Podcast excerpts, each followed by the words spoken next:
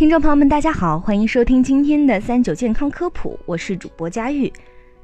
数据显示，我国近视人数已经超过六亿。普通近视不是病，但是高度近视却是会让人失明的病。屈光度大于等于六百度的近视就已经是高度近视了。医生表明，高度近视最主要的危害是带来各种视网膜病变，如视网膜格子样变性、视网膜裂孔、视网膜脱落等等。而且，高度近视患者几乎都伴有玻璃体浑浊，即俗称的飞蝇症。同时，高度近视是青光眼的高危因素。和普通近视一样，高度近视者可以通过佩戴眼镜、隐形眼镜或进行手术来矫正视力。高度近视的手术治疗目前有两种选择：角膜屈光手术和有晶体眼人工晶体植入术。但手术有严格的适应症和禁忌症，并不是所有人都有机会接受手术矫正的。手术矫正让高度近视们有机会卸下厚厚的镜片，然而它并不能治好高度近视。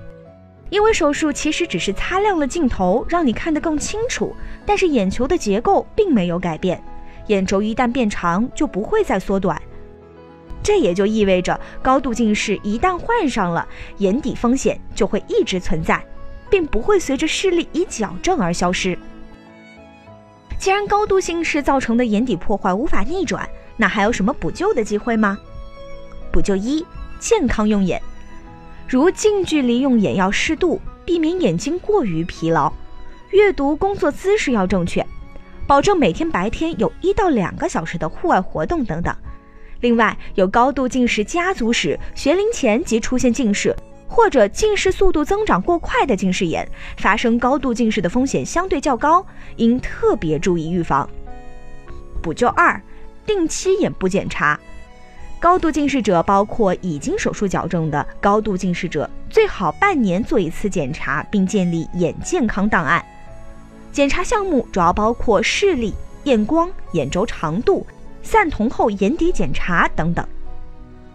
补救三：留意相关症状，及时就医。出现视网膜脱离之前，有些患者会有眼前出现局部闪光感，或者是冒黑烟、局部有黑幕遮挡的现象。此时应该通过散瞳后进行详细的眼底检查，尽早发现眼底异常。补救四：避免极限运动，跳水、蹦极等极限运动会增加视网膜脱离的风险，尽量不要尝试。除了补救方式，这里我还搜集了一些关于高度近视日常疑问，给大家一一解答。第一，高度近视戴隐形好不好？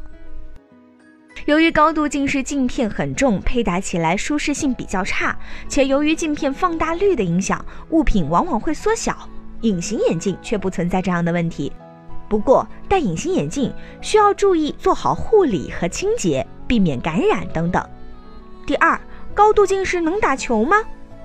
一般情况下，除了极限运动，高度近视者并没有特别严格的运动限制，但在运动时应该注意保护眼睛，避免冲撞。第三，高度近视的人能献血吗？出现明显眼底改变的高度近视患者不建议献血，因为献血时轻微的血压波动都可能会造成眼底血管痉挛，从而加剧眼底的病变。第四，高度近视的人能顺产吗？高度近视不是顺产的绝对禁忌症。不过，在决定是否顺产之前，应该进行详尽的眼底检查，结合血压、血糖等指标进行综合评估。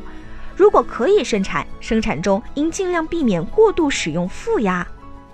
虽然一旦高度近视，眼底的风险就开始存在，但是我们还是有很多的办法可以去补救。不过，虽然补救办法有，但是预防还是关键。大家要时刻谨记，日常生活中要多多爱护自己的眼睛。